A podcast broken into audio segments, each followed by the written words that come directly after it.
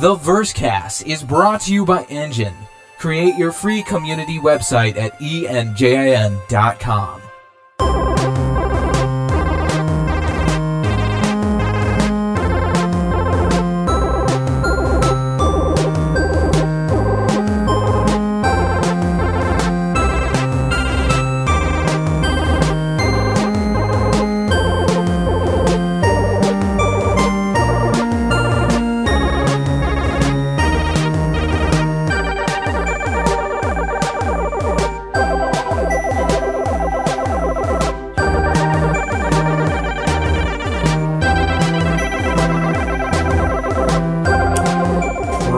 recorded live in the virtual hangar of our minds. We are those guys with ships, and this is episode number 155 of the Versecast, our Star Citizen Gaming Community podcast. Today is May 22nd, 2947, and you are tuned to the Those Guys with Stretch Pants show, part deux.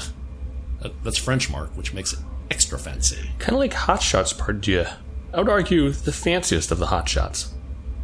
yes, I did that on purpose. So we're doing something a little bit different this time. Uh, life being life and whatnot. Um, we are actually doing uh, the Mark and Gleep show one week earlier, and then we will be doing the uh, uh Jimmy Ace and Gleep show one week later. So um, if you were uh, tuning in tonight to hear about uh, Star Citizen news, or uh, what we uh, what passes for Star Citizen news in our in our world, uh, that will be coming soon. There's some, there's some stuff to talk about. Um, lots of pretty pictures uh, and other fun stuff. So we will be getting to that next week. We'll be coming out hopefully on um, the evening of the three day of the holiday of the three day holiday weekend here in the in the Americas. Uh, but um, we just couldn't wait. We couldn't wait to talk more. Well, before we get to that, Mark Stubby the Rocket says it's Space Opera Week on Tor.com, which is amazing. Yeah, well, and you were just saying you know something about the tours. Tell us about the tours. Well, I mean, I, any I would think any nerd worth his salt would know Tor, uh, T O R, as the publisher of many a fine fiction, be it uh, uh-huh. science fictions or fantasies, or fantasy fictions, mm. or sciences. All the speculative fiction, I think. I believe. what they... Let's yes, let's speculate about this fiction. Well, anyway, yeah, no, I grew up. Uh, I mean, the I, I, believe all of the the Dungeons and Dragons esque books were done by Tor or done through Tor as a publisher. So, like my my Dragonlance novels, those were excellent. Um, oh, nice! All, this, all the uh, Mar- Margaret Weis and Tracy Hickman books, were, which were excellent. They they did uh, they did the uh, Dragonlance. They were the people in Dragonlance. Incidentally, who um, a little foreshadowing uh, they developed their uh, that entire camp or that that entire uh, um, um, campaign campaign. Well, they developed that entire book uh, sequence or whatever that entire world from a campaign in D and D. That's where they started that. So that's amazing. Isn't it though? And foreshadowing, just like you yeah. said. So very interesting. So uh, yeah, yeah. So that was obviously a favorite as a child. But uh, yeah, no, Tor's been, uh, gosh, geez. I mean, they've been around for forever. I just, you know, I just happened upon them this last week because I was uh, researching these space operas. And uh, last week, it turns out, was Space Opera Week. Who knew? Not me. I do now. Um, and uh, so anyway, it's um, uh, lots and lots of cool stuff out there. I will link it in the show notes, of course.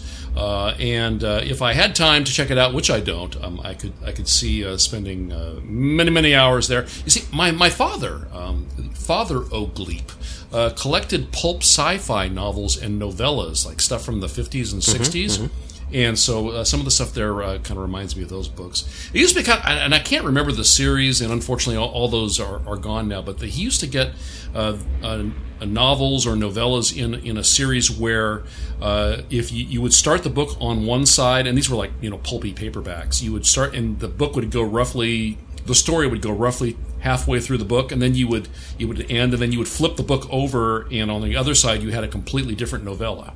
Interesting. So Yeah, so there was actually actually there would be pages that you know you looked at it one way, it was upside down, and then you looked at it. But if you looked at it in the mirror, then none of it made sense. So, but you know that's kind of what science fiction's all about, right? Yeah. So uh, obviously you were a scientist from the beginning and testing these things, reading sideways just- book words. Well, unfortunately, because you know it was my my my father, um, I thought it was stupid, and because you know Yeah. parents do stupid stuff, and so um, I uh, I came uh, I came to the science fictions later in life after I had matured a little bit. Oh, well, that's that's unfortunate. such that I have. uh, anyway, but um, yes, so definitely check that out. It, it's um, I, I like the space operas, um, and that's speaking of the space operas. We are back again. Yes, spoiler alert. Do you have like a spoiler alert klaxon I was just thinking the same thing. Wee wee. That all you got? That's one of the, that's. I, it turns out I almost uh, my voice almost cracked, so I had to have a beverage while uh, while you laughed at me. I was I was I was hoping kind of something like that. Wow, that's impressive. Let's use that. right. You just have to do it yourself. Good job. Thank you. Um, so more The Expanse. Yippee ki So uh, we are following up on episode number 154. That was the last show, and we are going to continue to talk about the first Expanse book up to the point where the first season of the sci-fi television series ends. Uh, because um, uh, things that are the way they are, there may be some overspray. So if you have concerns about Expanse spoilers, this may be yet another good opportunity for you to drug test your Blackwater. Wow. That was a callback, Mark. I know. Oh God, I remember. Yeah. Ah. Gonna dance with your daddy all night long. You get that one? Oh yeah. Who is, who is that? It's Doobie Brothers. Doobie Brothers. Thank you. Yeah, that was going to be annoying for the next like three hours while I try to remember. Yeah, yeah. Well, and uh, and drug testing your black water um, is actually a different thing um, because I don't. Um, I mean, but of course, as, as these things as these things do tend to give over and over and over again, uh, you can uh, you can make up your own jokes at home. But uh, there will also be a link to um, drug testing sewer water as a um, as a way to uh, rate uh, metropolitan areas. Um, um, consumption statistics I Yeah, uh, pretty much. That's what it's looking like. That is creepy. Isn't that weird? Yeah, that's God. I love the internet. You just Right. put in words and stuff comes back. God, I wonder what they find in my water. Because mine's just a bunch. I mean, the average age here is like 65. So I, Whoa. I wonder what they find in there. Yeah, I just Probably um, a whole lot of Viagra. sta- I was gonna Viagra and statins. Werther's Originals. There you go. All right. Ah, beverage. Yes. All right. So um, we are going to discuss, uh, as we said, book one, season one, book one up to the end of season one. And uh, last time, I think we ended up with talking about our characters, the characters that we. Um, um, that we enjoyed and didn't enjoy, or the ones that we thought were good, the ones that we thought were bad, the ones we thought were interesting. Um, and so now I thought we would give these a similar treatment uh, to uh, the book and uh, to uh, season one, and you know what what we like the story pretty much. So what we like about the story, what we we uh, we don't care um, so much for about the story. And uh, what I like is the um, the way that the plot twists are integrated uh, into the story within the book. Um, uh, the, the, the TV, I think you have to kind of you look at it with di- with different eyes, um, with your not TV eyes, or no, with your TV eyes. with your, with your TV eyes, as opposed to your mind eye. Yes, because you remember Elvis had TV glasses. Did you ever see Yeah. those? Yeah. So something like that, but completely Yeah, but not even remotely the same. Yeah. Not even, except uh, a fried banana sandwich would taste really Oh, good. with it. I had fried bananas for uh, dessert the other night at a at a local sushi bar. Really, It was fantastic. love the nanas. All right, so um, and one of the things that I discovered in my researches for this was that Ty Frank, who is one of the uh, the authors of the, uh, we, we talked we, last time we talked about the thing with uh, you have two authors, uh, one pen name. right? Yes, yes. Uh, So covered that would he be the first name or the last name? well. Um, we will get to that a little bit later on because um, there's an interesting story about how uh, the two of them came together. Uh, but um, it turns out that uh, Ty Frank has, uh, in the past, or is continuing to work as George R. R. Martin's assistant.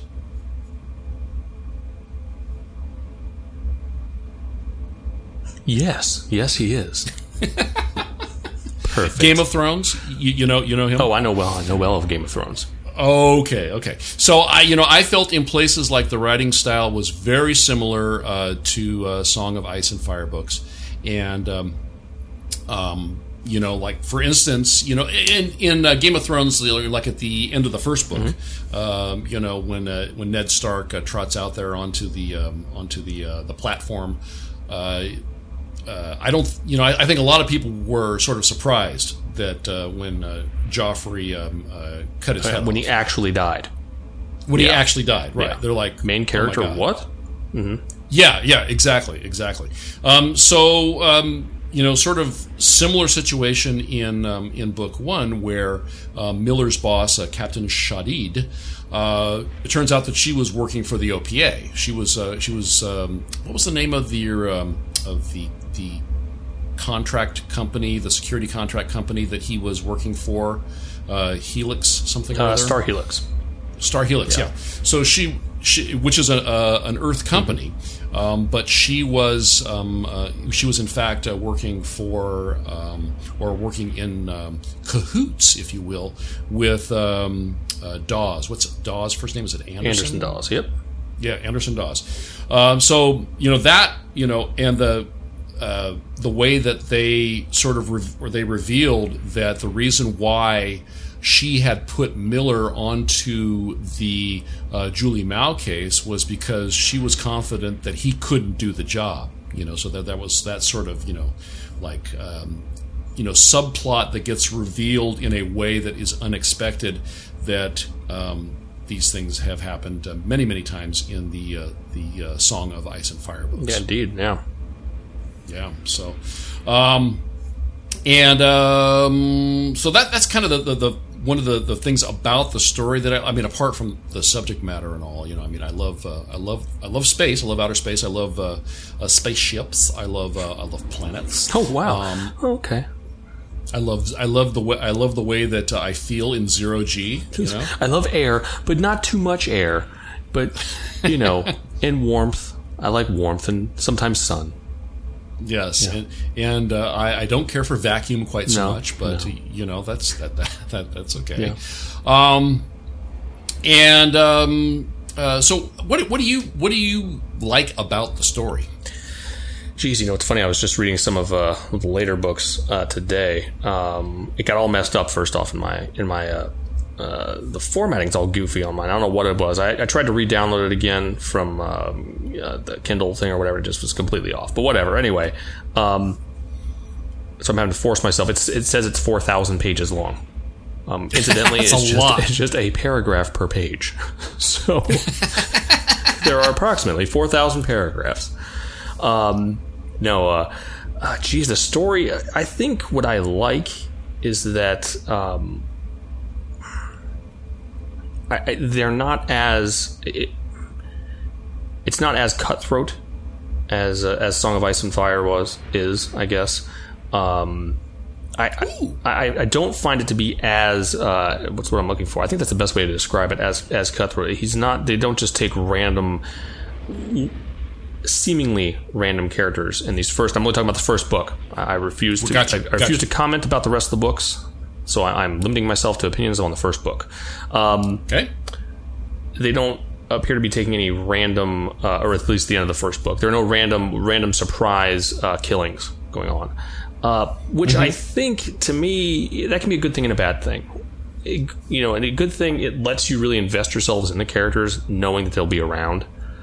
Uh, mm-hmm. but a bad thing in that you don't, uh, you're not, you know they'll get. I guess the one thing you look at is you know they'll get through it. Um, yeah, you, you know that they'll come through, and it wasn't, or yeah, I think that as far as the first book goes, that's that's all I'll say there. So I, I think you know, and that's that's important. You, you don't want to feel like you want to be able to invest yourself. I think that's what keeps you coming back. Okay, now how how about the the television show? Uh, the way that the story is uh, has unfolded in it in season one. Oh gosh, you have to remember how how was the end of season one? It gets so confusing there. Season, I'll be honest with you, the end of season two story or, or show lines up much better. Season one story Um, very hard.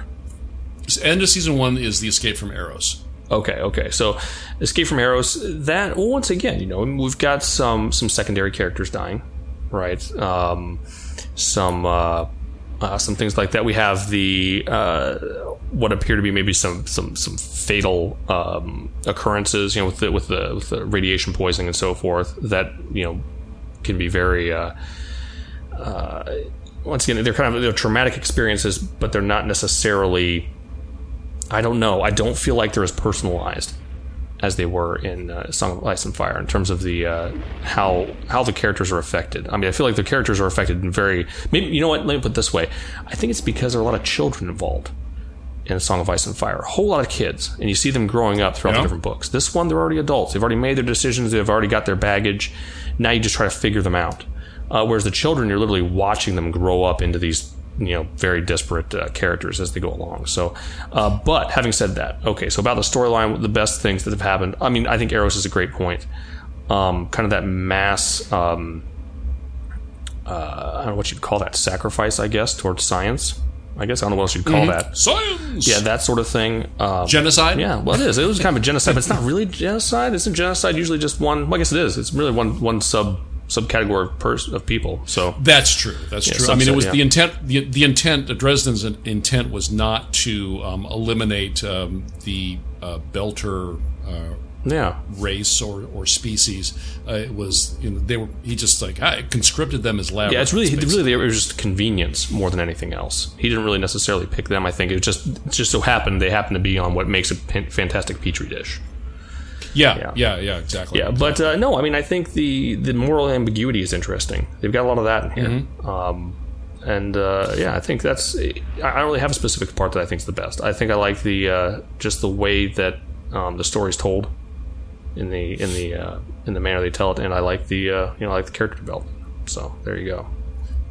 Well, you know, and, it's, and I think that they they do a good job um, uh, of keeping the story going. That there aren't really, at least I've not uh, come upon in the first book, there aren't any um, uh, instances where the story drags.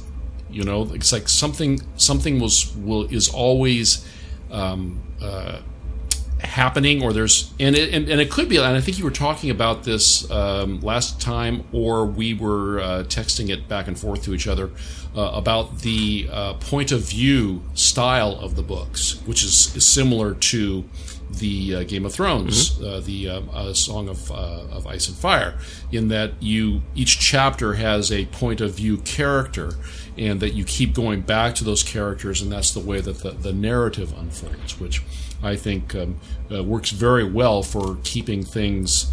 Um, it makes it really convenient for a, a way where they can have a cliffhanger at the end of, of many chapters. Uh, that when you you know you you fast forward or, or page forward and go, oh my god, when's when's the next um, the next Miller chapter Yeah. so that I can you know find out what happens next. So Yeah, and I think they do a good job at that. I will say, I think you're right. The pacing of it is very good. I don't feel like there are any. I I don't feel like there's any character I don't really care about and want to just skip skip ahead. I don't know if you ever read any of the Wheel of Time um, books by uh, Robert Jordan. not yet. Those are um, the first several are excellent. They are huge, thousand thousand odd page uh, paperbacks.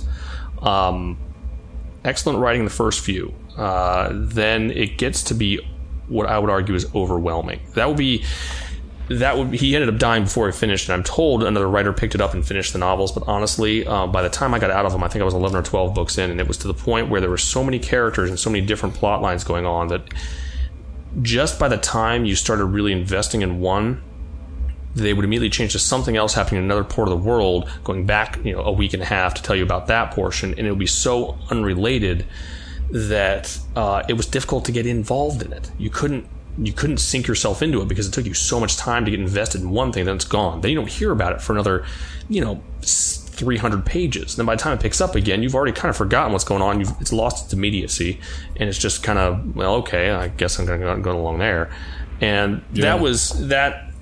That is what I use as a good example of, arguably, is it can be uh, rather poor pacing. Um, in terms of those, using that same, he uses the very same kind of writing style. That's the reason I bring that up. The switching between characters uh, to kind of use it to further the story along. Um, and I don't know. I don't know if it's a it's a length thing or just a writing style thing or what. But uh, no, I I completely agree. I think the writing style really keeps you en- engaged the entire time. Yeah, I, I think we, we've we've all at some point dated that person that you know they they're like that. You have you know the these incredibly intense um, uh, uh, storylines, for lack of a better uh, phrase, uh, that um, uh, just when you start to think you understand what's going on, it, it changes entirely. Yeah. And then you wonder how you ended up with blue frilly pillows on your couch. That's right, and a dog you don't Yeah. like.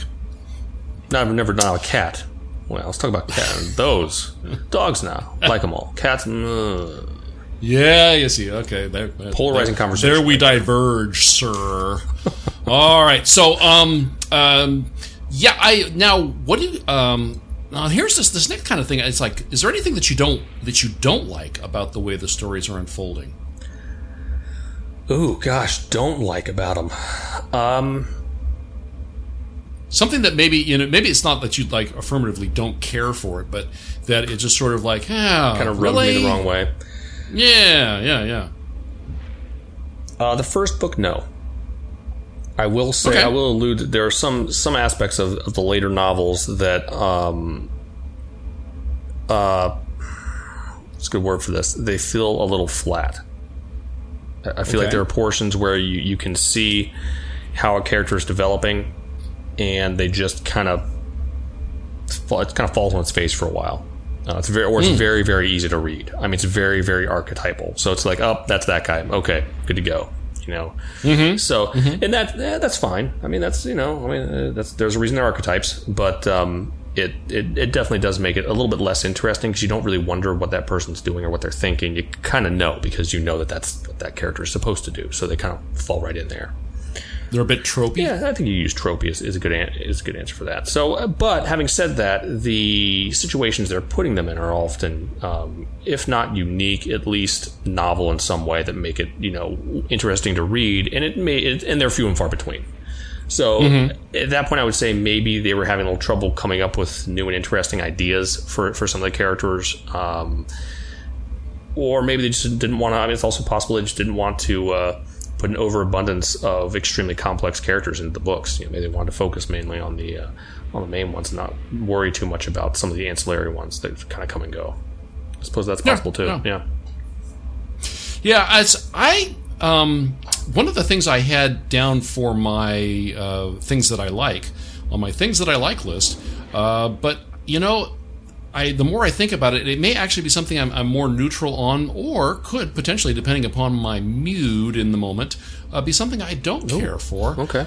and and that is um, sort of the the internal squabbling, the the differing factions. So you know you've got you you've got um, your Earthers, you have your Martians, and you have your OPA, you have your Belters, and within.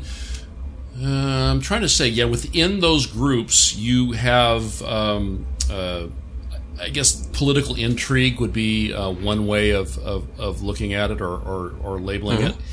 And um, I think that that though some of that makes it interesting in the way that um, uh, it is interesting in Game of Thrones. You know, if you think of, uh, of you know just the, the political intrigue within House Lannister itself, you know, with Tyrion and Cersei and um, uh, and Jaime.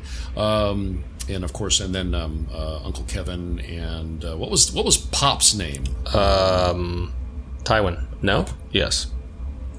Yeah. Ty- Ty- Isn't it Tywin yeah, Lannister? Tywin? Uh, yeah, I think I think I you might be believe so. right. Yes.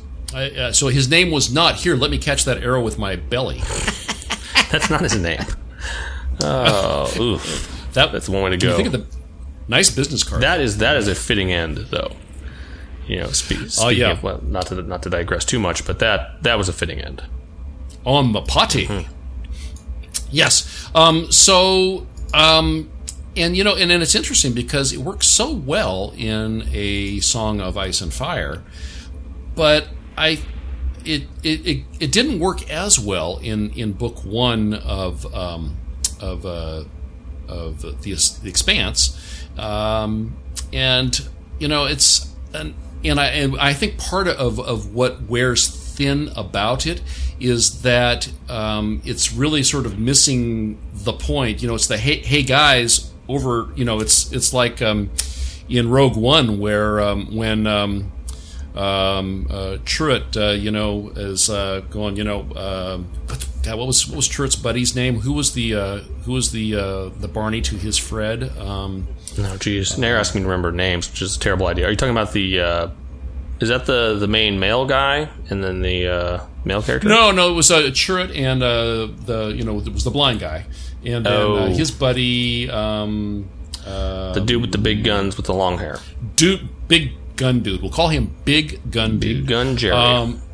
yes, and uh, so the the thing where you know Chirrut sees the uh, the uh, the walker coming before anybody else does, you know, sees in in, in Richard Fingers quotes, um, and um, so anyway, uh, you know.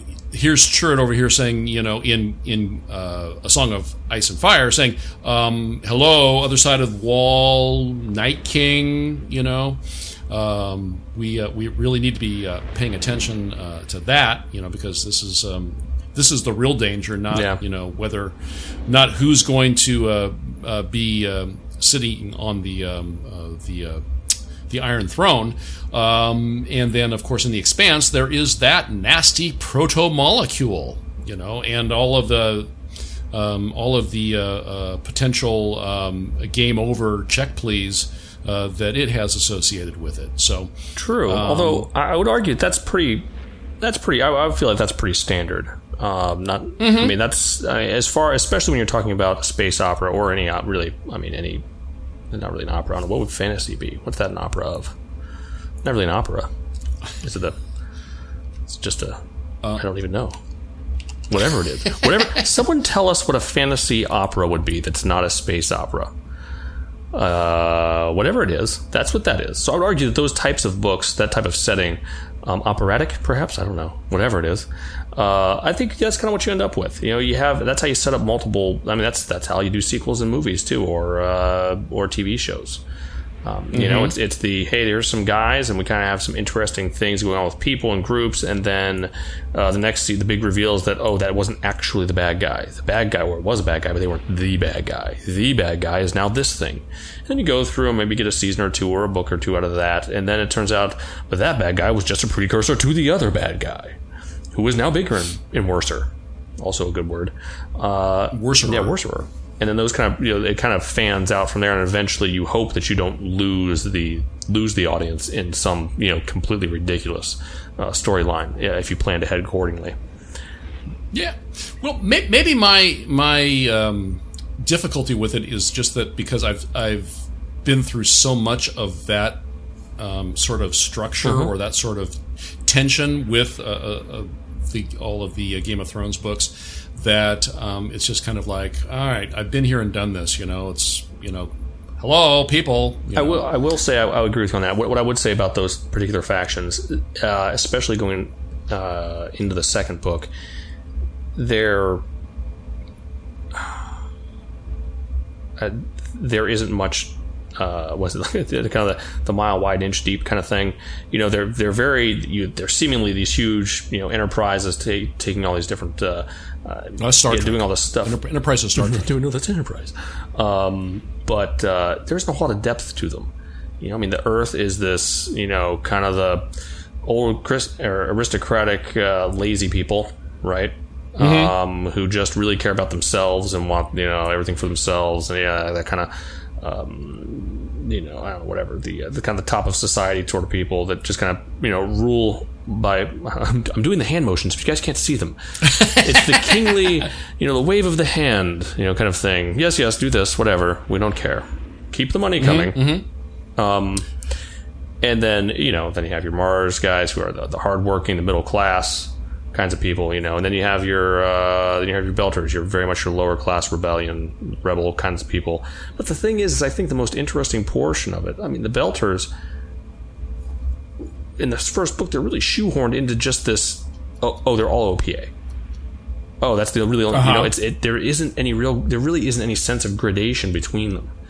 It really does just kind of like it's it's either like it, it's almost like if you're talking to the Belters, you're talking about the OPA uh, in this first in this first book, and, and they're almost intermixed. I mean, they're almost interchangeable. Uh, I don't feel Yeah. like there's a very good distinction between what is arguably a very, um, a very very militant subgroup of them. Uh, And then you have what arguably would just be the workaday people, and they really don't distinguish those very well. Same, but then again, like I said, the same thing can be said about the Martians and the uh, and, and the Earthers. Homogeneity. Homogeneity, yes. Yeah, yes. I, I, I think that's an excellent point. I hadn't thought of it that way, but I think it's very true. Is that they uh, they cast um, Earth is cast as uh, people either the uh, the industrialists and then everybody else who is living on basic, which uh, I think is sort of an interesting concept. And then uh, the Martians are very much the um, the rugged. Uh, um Living on the frontier, we're um, we're going to make this. Uh, they're the can-dos. Going to make this work. We can right. do. Yeah. You know, we are going to terraform this thing, damn it! And um, and then the belters are just the the uh, the, the the folks uh, stuck in the middle, sucking it up.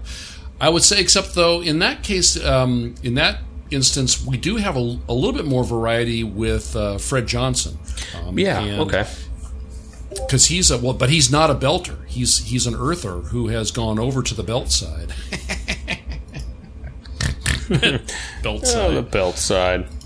Um, but so anyway, yeah, it's it's, it's so maybe maybe they're uh, maybe the uh, uh, George R. R. Martin's vehicle for um, uh, for or that his brand, if we if we can um, can uh, uh, uh, couch it as such, of uh, political intrigue uh, is is being used here maybe too much or not as well, or it's a you know you're just splitting hairs at this point. Yeah, I think so. Yeah, I mean it's an interesting topic, but yeah, as far as uh, yeah, I, I, I don't think we we can be shoehorned into to specifically saying it's exactly that. Um, it's definitely its own thing, but um, Mm-hmm, you know, I think in this first book you could tell there was room to grow. Yes. Um, his name is Baze. Baze is his name. Chirrut and Baze. Oh, well, there we go. Baze and Chirrut. Um, I didn't even remember Chirrut, so good job. I mean, I remember the I guy. am one with the Force. The Force is with me. All right. So anyway, as we said, um, season one ends of the television show ends with the escape from Eros. And Mark, this is really hard. Okay, so um, I I think what we should do is uh, make a decision right now that um, we will uh, reconvene to. Um, uh, to con- we're not done here tonight yet, but we will um, reconvene to um, conclude those guys with sweatpants um, or sweat stretch Stretch pants pants or sweatpants, either one. or sweatpants. Yeah, the same similar idea. Um, you know, perhaps varying levels of casuality. Um, after um, I have uh, um, concluded uh, reading um, all six books and seen uh, season two, because there's just I, uh, an issue that I'm running into is I'm I'm coming across stuff and I immediately want to go out to the wikis and look it up, and I, you just can't do that without getting spoiled. Yeah. you know, without spoilers. I mean, you know, it's like you look up a character, you, you know, you, you, learn about a character, and um, it's somebody that is maybe in a secondary role, and then you, you know, you go to the wiki and you find out that, oh yeah, well they turn out to be the winner in the end, and it's like, ah, I want to know that. Why So- did I do that? Yeah. why did I do? So anyway, um, um, I think that uh, I think that uh, we can get to uh, a point because I'm I'm powering through the books like like nobody's business. Um, as soon as uh, uh, that happens, then we can um, then we can begin just follow uh, following uh, after the um, after the show releases. We can uh, uh, just uh, critique uh, it relative to uh, to the story, and I Sure. think that we will be in uh, uh, in spoiler free zone just because everything has been out for so long now. Yeah, So- yeah. but um, so anyway, uh, Escape from Eros, um, and that uh, from the perspective of someone who hasn't seen it yet, uh, it appears as though uh, season two, about the middle of season two, is when uh, the end of the first book occurs. So I can't wait to talk about that because there is some stuff in there that is just oh my god. And um, and I think I did. I think I mentioned on the last show that um, uh, that I wasn't going to be buying season two because I'm a cheapskate and because uh, you know uh, you know why why would I pay for anything when I can just wait for it to become uh, bingeable on Prime? Well, that resolve lasted until. Um, well, until about five minutes after we had that conversation. Oh, well, that was pretty good. Because. I, that's pretty impressive. yeah. So, well, it's that, it's that damn one click. It, you know, it's, that, real bad. yeah. One click buy. Yeah, so um, I did pick it up, and I am. Um, see, I'm a little bit more than halfway through season two right now, and I'm loving it. Um, and I'm also about um, uh, about two thirds of the way through book three. So um, I'm going to uh, I'm going to finish it up. Got, got me some credits on my Audible account, so um, I think I have just enough to get uh, current with the series. So we will uh, do that. So anyway, um, if those of you out in podcast land have read and watched it all, and for whatever reason are at all interested in what Mike, Mark, you're Mark. I'm Mark. I'm, I'm Mike. No, I'm not. Mike. You're not even Mike. No. Who's Mike? Oh wait. I, I oh, I'm, I'm talking into a mic. Okay. Um, if you guys uh, care what at all we care what we think about it, um, chances are we'll be discussing more of it soon. TM. But now let's bring it all the way back around to why we're here to begin with. Star Citizen. Dun dun dun dun. Oh no, wait, that wasn't that one. My bad. Oh, our Foley work is exquisite. It's truly impressive. Um, so uh, there was an article that you brought to us a few months back about Ty Frank and some of his comments that he made about Star Citizen. Um, would you care to recap for us um, uh, that experience? Sure. Well, uh, essentially, it was a, an article, and I don't. Did you actually find out who? I felt terrible because I, I couldn't remember who who actually had the first article. I don't know. Was it this? Uh, um, that doesn't really matter. Whatever. Anyway, the important part is uh, that yes, uh, it originally started out as an MMO, uh, or that was. I'm sorry. It started out as a. Uh, I want to say wasn't it. it I want to say it was a campaign type of thing that they wanted to that they were doing in role playing, wasn't it? Is that how it started? Well, um, wanted to make it an MMO. Yes, yes. Um, it was. Uh, it started out as an idea for an MMO, uh, an MMO video Yeah. game, and that was about the time that WoW came out. That's right. Yeah. and uh, and he pitched the idea to folks and quickly realized that given the level of tech available at that time that the idea would be too expensive to implement if it was even possible. Uh, so then um, he turned it into a tabletop role-playing game. Um, and here's here's the the, uh, the interesting part. Uh, in which his now co-author Daniel Abraham was a player in an early uh, campaign uh, which uh, Mr. Frank was running um, and I guess that um, uh, Ty, Ty Frank, uh, he had such comprehensive notes to support every aspect of the game uh, that they were playing that uh, Daniel uh, suggested uh, him turning it into uh, story or turning his storylines, his his campaign notes into a series of books, Yeah. and bam, here we are.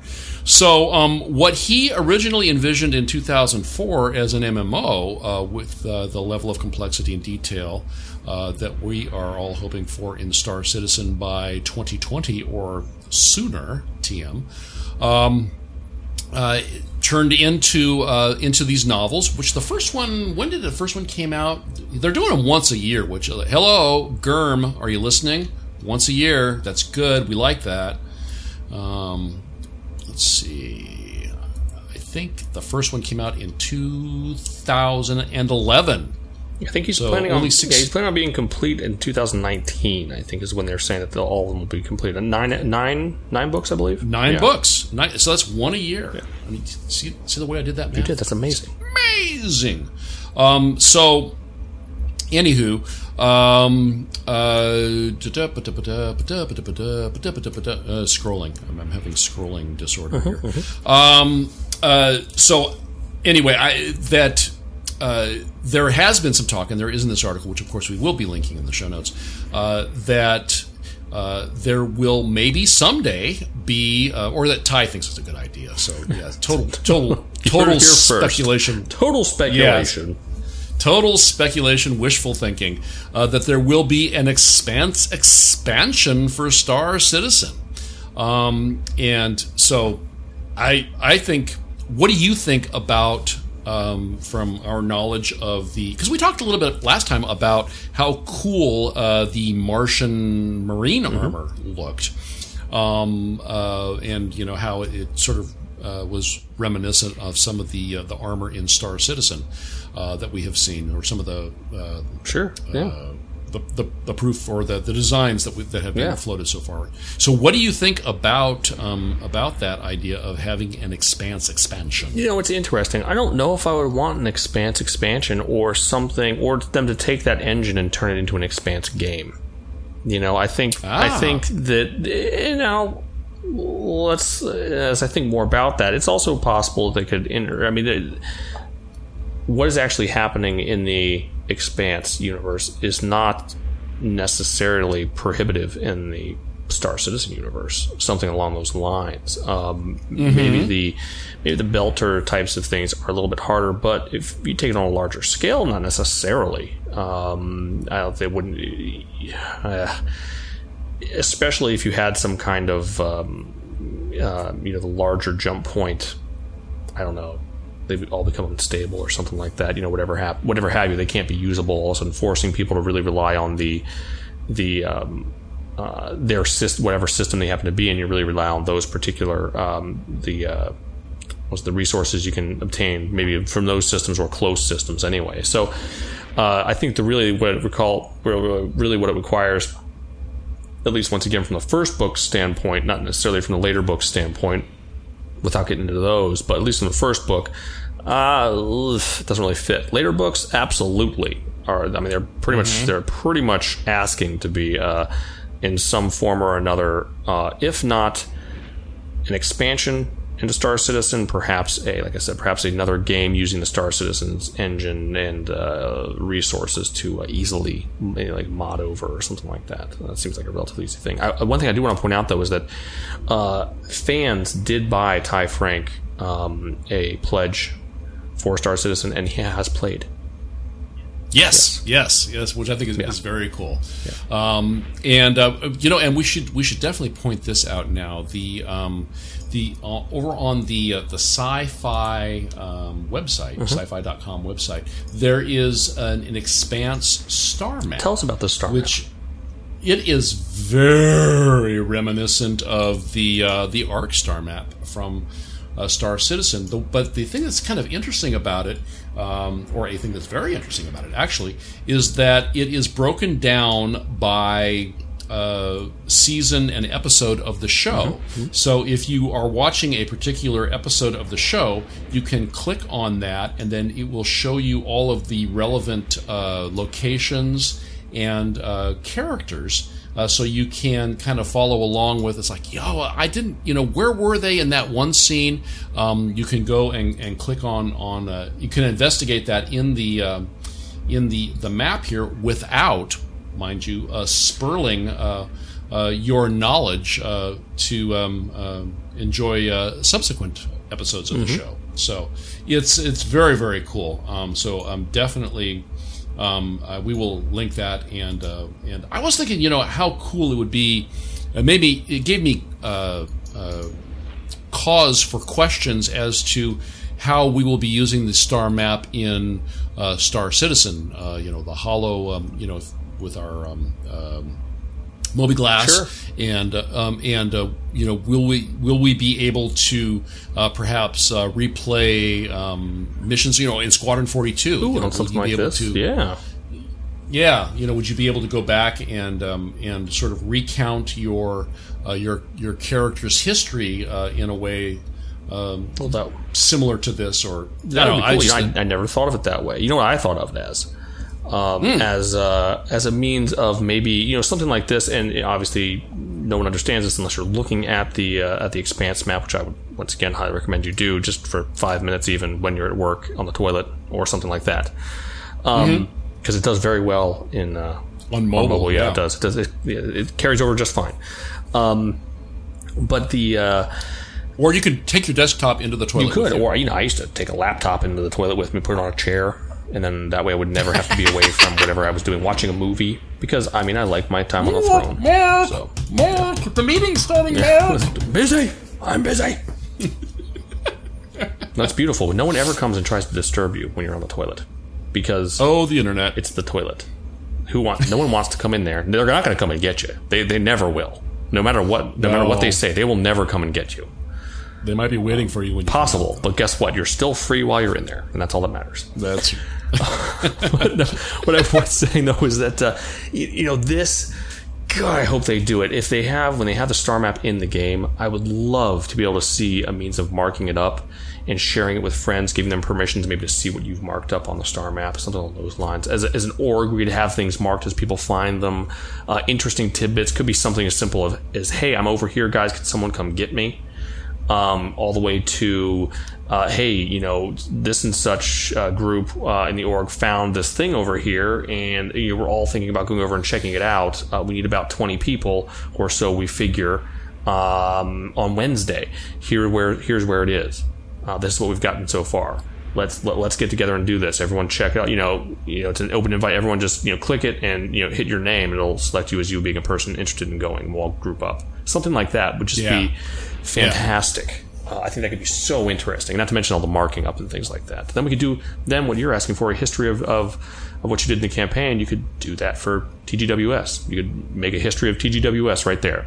This thing happened on this day. You know, this interesting thing. That thing happened on that day over there, and this is when these characters died. Um, Eric obviously did not die because he's he's immortal, but. any, anyone other than Eric love you, Monty. Yes. All of Eric's friends died, yet Eric lived once again. Well, I mean, that, and that's you know that's kind of cool too. I mean, because with with the death of a spaceman mechanic, I mean, how how cool would it be to have an interactive history, a real time generated by the game itself, Or even just of your own- interactive history? Yeah, even just of your own characters. That could be cool too. That'd be very. I, I think that would be much less intensive than them trying to do it on on a uh, on an org scale or on a you know whatever scale. Yeah. Just even yeah, just a just a hey, this is what happened. This is when you did it. Uh, this is when your guy got his arm blown off. Neat. God, there so much stuff in in book three that I want to talk about, but I can't. Oh, I know, right? It's terrible. Oh, That's it's why I have to keep me. Saying, you know, me. I have to really, really make sure when I'm talking about things, I talk about things specifically to book one because it's things change. Next time, next time, stretch pants are off. All right, the pants are off.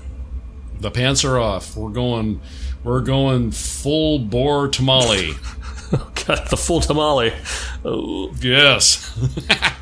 uh, so anyway, uh, but you know, a couple more thoughts here about uh, about uh, the Expanse uh, universe in Star Citizen.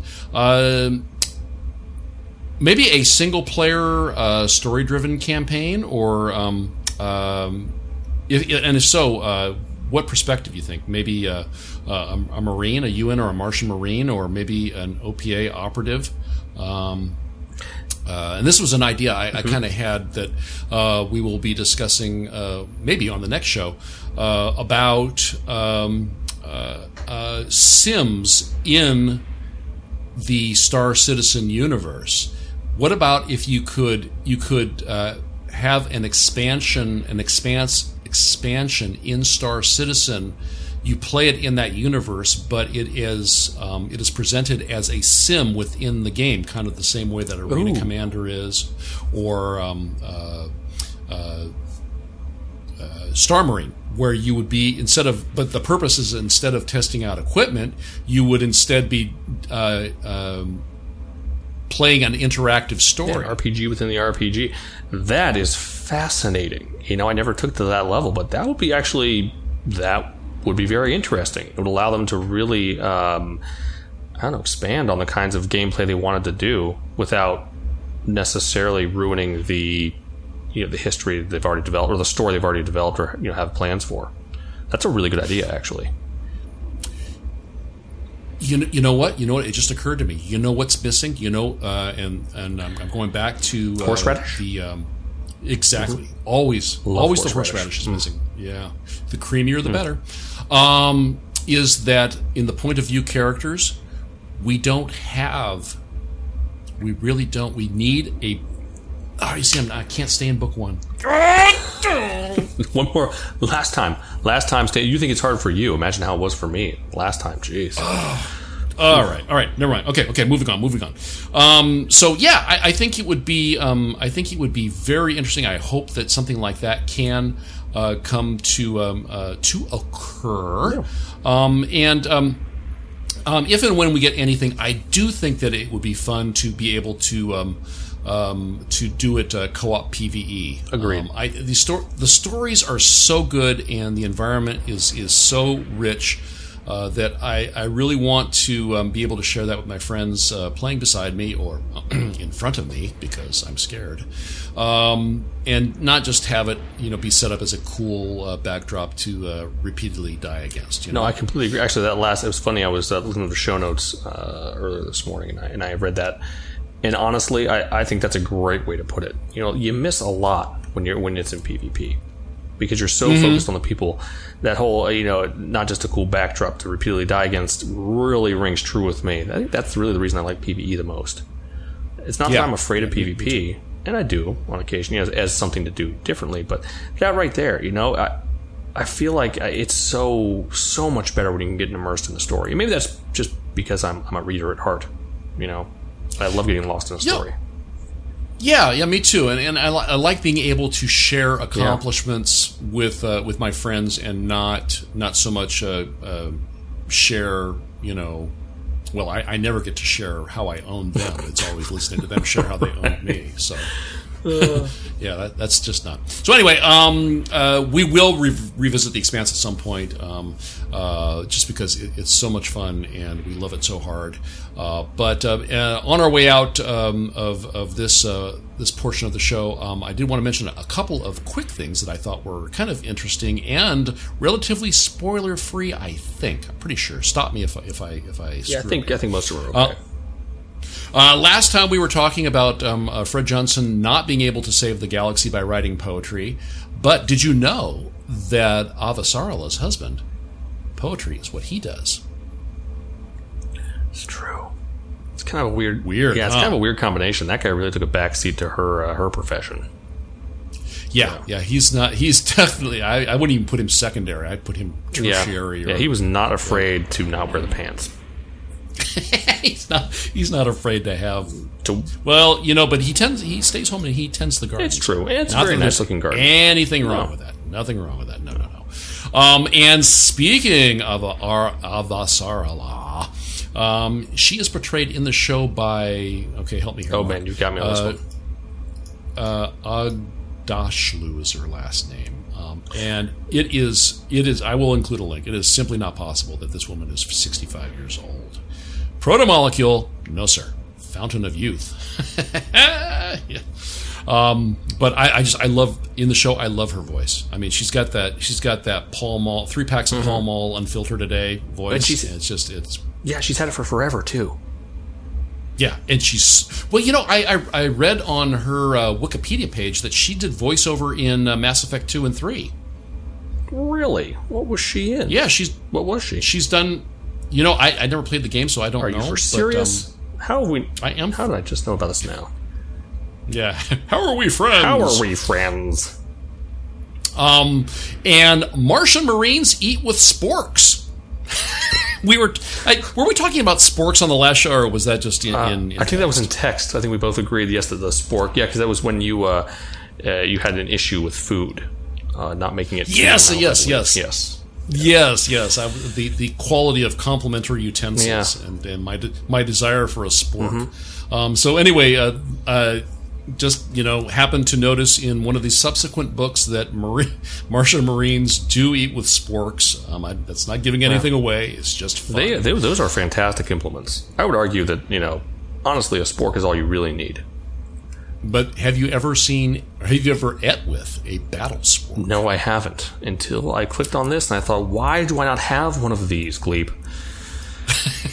Truly an amazing invention. It, it is. It is. I, I, I, I, you know, I, I went out to the Googles and I said, you know what? I'm going to enter these two words and see what happens. And alas, I'll be- something did. And not to mention, it's got it's got like you know totally badass iconography on there too, or something like that on etching. So you know it, it looks like it belongs uh, on Well- a hull, what on a hull, hull, hull brick, hull. I think a baldric, with like a, a sword. I don't know, like hanging across your Hal, halberd, halberd, halberd. halberd, halberd. No. Uh, well, I just know that a Martian Marine will show those icons to you before you kill. They kill with the you, spork, so- hopefully, because With that the would be the truly impressive. With one hand tied behind His battle spork. Yep. Yes. Now, um, uh, and in, uh, what ship in Star Citizen do we most think is like the Rocinante? See, now I see here you said the Connie. I don't know if I agree with that. Uh, I, Ah. I almost the Rocinante is tough because you don't really get a good feel for what it is uh, in the books as much as you do in the show. They kind of give a certain kind of look to it. Uh, to me, because it's really a battleship. It almost feels like it like it would have been, and it's something that's been man, You know, supposed to be manned by like a dozen people. I think they said it's manned by only three or four. Um, at least a crew of eight, I think, is what they said. But really, it's, it really from what I understand, I think it was crewed by 12 and it could hold up to 20, uh, including a, a complement of Marines. So, really, you know, honestly, I, it's almost more along the lines of like a, uh, like, it wouldn't really be an Idris, but it's almost kind of like that sort of thing. Like, that's that's really kind of what they're flying. I mean, it's something, or maybe, oh, you know, it'd be a Polaris. That's what it is. It's a Yeah, Polaris. good point. That's what it is. Well, except Polaris, Polaris is big enough to hold a, um, a fighter. Yeah, well, I mean, the Rocinante is a big ship, though. And now is it quite that big? No, but it's, I don't think it's as big as a as a. I needed a, I needed a ship that was between, you know, a Connie size and a and an Idris because I don't think it's quite an Idris size. So I think a Polaris is probably closer to what it is. Probably would be a little bit smaller, but I think in terms of what it's used for, I mean, it's a ship. You know, it's a it's a what they said, some kind of battleship anyway. It's it's a it's made for fighting and it's made for having a relatively large crew. So yeah, not as big as a Polaris, but I feel like that's kind of in line with what it would what it would be made for. Ooh, ooh, ooh, ooh. How about um, um, a tally? Oh, good point. I like that. Okay, so maybe yeah, slightly bigger than a slightly bigger than a tally, but yeah, along that same line. Yeah, no, actually, I, I think that's very very close. Yeah, Yeah, because it is a, a it has lots of torpedoes. yeah, it's got lots of sorts. Uh, It has you know kind of it has some some cargo space if converted type of thing like that, and it's got uh, yeah. No, I could see that. I could see definitely. You know, once again in uh, in the spirit of a. Right. Yeah. Well, the Retaliator doesn't have you know crew quarters or uh, or a galley or any of that stuff. So Hmm. um, yeah, I think I think again you're right. It needs to be a little bit bigger than that. But anyway, I just Yeah, you know that was kind interesting. of kind of kind of fun. Um, and uh, I think we were speculating about Amos's past last time, and um, oh, I think he he is not military. No. Um, he is actually just a thug. Um, and he's from Baltimore, and his childhood really sucked. Mm-hmm. Um, and I, I, I thought that he was uh, the subject of one of the novellas uh, that is also a part of the series, uh, but I, I've done a little bit of poking around, and I can't seem to find it. So I may not, uh, I may not uh, be correct on that. But uh, interesting character, and um, I think back to your um, one of your earlier points. If in fact uh, there were, um, they were killing children in.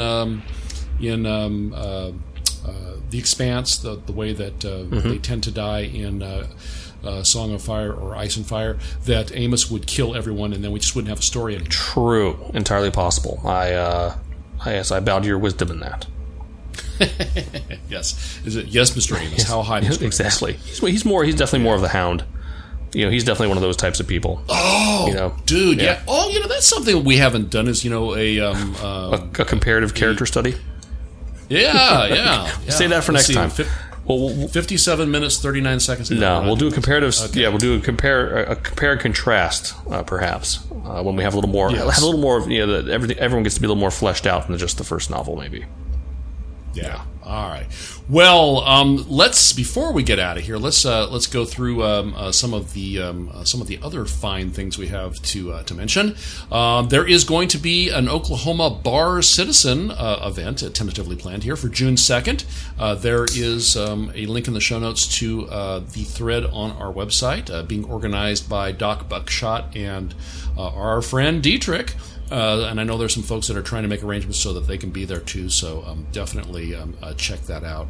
Um, any anyone that I've ever talked to that's been to one of these events um, has has had a great time. So um, if uh, you should you should attend one near you if at all possible. We have new members. Yes, uh, Zabroccoli. The broccoli. Said, Hi, I found Star Citizen back in late 2015 and was immediately drawn to its mission, vision, and scope. This is the game I have been looking for all my gaming life. I recently found your podcast and have been listening to it as much as I can. At work, in the car, while the baby is sleeping. I'm hooked. I am looking to play this game as a rough and tumble, small time trader slash smuggler a la Dash Rendar in Shadows of the Empire. Are you familiar with this, uh, with this, uh, Mark? Yeah, I'm kind of uh, Shadows of the Empire. It sound that's a um, ah, jeez. I mean, it's definitely one of the books um from uh, Star Wars. I'm trying to. Yeah, the, the name's familiar. I don't uh, don't recall offhand though. Okay. Um, I have a cutlass, and after the rework, I think it will be the YT 2400 Outrider that I've been searching for. Yeah, I could see that. Yeah. Okay. I've been thinking about how I will most likely end up playing solo, and that really stinks. I want to be part of a team, and more so, part of a family. That's why I'd love to join your organization. That's why we're here. Welcome aboard. It's your night to do the dishes. All right. And then um, I know that this means something. Gleep, Gleep, I want you to look at 80 look at it again. Now make the make the make the numbers letters. I'm going to give you a hint. Well, okay. the eights are B's. Oh. Just read it for me, Mark. please. Bob the dinosaur. Oh God! I, thousand years. thousand years I never would have got that. Bob the dinosaur, spelled 8087H3D1N054. You are you are the winner. Man, that's good. You see, I was going 8087. I was thinking of uh, of old IBM processors and going, man, 8087. got it. Is this guy like a like a total old school uh, PC Right, guy? like trying to trying to figure out like this is cryptic. I'm gonna get this one. Yeah, this is going. This dude is yeah, man. Well done, Bob. You. Yeah, you did. And he says, I've got a ship. I swear it. Well, Bob, you also have too many affiliate orgs because when I tried to add you, it said no can do. So go drop somebody and apply again. oh, you kill me, Bob. You're killing me. Killing me, Bob. Uh, Solo Lobo joined us. He said, Hey guys, I'm a military guy just like this lame but handsome devil. This prospect likes info running, e war exploration, and long walks on the beach. Maybe one day I can be a shadow broker or pirate lord with a merchantman flagship. Solo Lobo out. Welcome. Yeah. So how cool is that? That uh, Handsome is uh, is serving halfway around the world and uh, and recruiting folks to the converting converting on the fly. Impressive. Good job, handsome devil. That is. Well yeah. So welcome, Solo. It's good to have you on board. And then Trigger Happy Taco joined us. He says, I have an alpha going to cut to an LN or maybe an LX. Enjoy exploration, but always bring some big guns in case things get nasty. I found Star Citizen in a Wired article and was hooked when I saw the PU and Star Marine. Welcome, Mr. Taco. It's good to, or Mrs. Taco, I'm not sure. Um, over on the website, No Gun Shogun joined us, as did Lobao, who is actually Lobo, um, uh, uh, Handsome's friend, but he has different names in different places. You know, for secrecy. He's, he says very secret. Yes. Uh, well, he's no he's no Bob the dinosaur. he is no Bob the dinosaur. So few are. It's Mark, it really. truly, get down truly it is. Yeah. All right. Well, let's say we get out of here, um, and uh, we will, like we said, we will be back with um, all of the uh, Star Citizen um, uh, information. You know, we, we had uh, the concept sale. We had the um, the Eclipse, the Aegis Eclipse, a concept sale. It looks like, uh, from preliminary numbers, looks like uh, folks are interested. So we'll be talking about that, and um, also I'll tease a little bit. This week's episode is brought to you by. This week's episode is brought to you by. Um, um, finger puppets m- making missiles. A new a new fun for Uh, family game made by Mattel. TM. Um, uh, Ace will be sharing with us some information or some some stories, some uh, some of the adventures that he is uh, leading in his uh, his uh, Thursday nights Dungeons and Dragons campaign. So I'm very excited to uh, hear about that. So uh, definitely tune in for some tabletop magic. Oh, you, uh, you know what it's next made by? It's made by Succubi. That's more than one succubus. Succubi. Lower demons The of the plural. somethingth level. Um, I believe they are. Ooh, do you know? Are they uh, the lawful evil or the chaotic evil ones? Do you know offhand? Uh, all I know is they're generally cheaper by the Yeah, pound. true story. True story. Can never have too many pounds of succubi. Or do you measure that in in um, in uh, fluid ounces? Actually, I think you measure. Yeah, that's very possible. Yeah, it's definitely it's definitely a standard measurement, non-metric. Weights and measures. That's what's for breakfast. Please go to enjin.com. They are the quick, easy, and free solution for hosting your community website. That's enjin.com. Be sure to check out Star Citizen The Base Radio at thebase.sc, where you can find rebroadcasts of our shows happening throughout the week. Go to INN and learn some things. You can find it at imperialnews.network. You can reach this podcast by email. Comms at versecast.org is that address. On Twitter, we are at Versecast. Be sure to use the hashtag TGWS. To join our org, go to robertsspaceindustries.com slash org slash versecast. Do the Spectrum! All the kids are doing it. robertsspaceindustries.com slash spectrum slash community slash versecast. On Steam, we are those guys with ships, and do be sure to check out our Star Citizen gaming community website. It is versecast.org. Generally speaking, pre made salads come with poor quality forks. My name is Gleep, and all my contact information is in the show notes. Mark? Battle spork. Battle Sporks. Battle At, at dawn. at, at 10 paces, can you do a battle sport? No, probably like at half. At half, a pace. ah, it depends on how, how it's weighted and how sharp that, uh, that that. I would argue everyone. How much are these? I think we all need battle sporks. It doesn't even say. What is the thing where you like you have to like when you have to like hold hands and then they like tape your hands together and then you do your, your battle spork battle? I don't even know, man. All I know is they don't have any for sale. Denied. Denied. Multi kill. Who are you? Uh, what's that? Who am I? I'm Mark. Uh, you can reach me in madcal1001 at gmail.com or mark at versecast.org, uh, where I will promptly not reply to anything you send me. Uh, no, I kid. I kid. I always reply. I love emails, uh, though no one ever sends me any, which is your own fault. Um, other than that, you already know this is brought by Finger Puppets uh, building missiles. Um, once again, Mattel, great, great family company. Uh, I want you to know those are 80% of all radioactive material in the in the game is actually repurposed from uh, previous nuclear silos. So you know they're really going for for kind of a, a recycling, reusing, and uh, recycle, reuse, and reduce kind of methodology for this game. I- yeah, I think I think that's what. Yeah, Yeah, it's really, really a family-oriented uh, uh, company, and they really work very hard. Uh, you know, wo- working sustainable energies, um, sustainable uh, gameplay, and um, sustainable eating, manufacturing, and uh, blowing upping of, of things as a family. sustainable. Sustainable. sustainable. Can I was trying to see how many times I say sustainable? Uh, the answer is apparently quite a few. sustainable. That's all I got, Gleep. All right. Well, until next time, then, we are those guys with succubi, and this has been the Versecast. See you guys. See ya.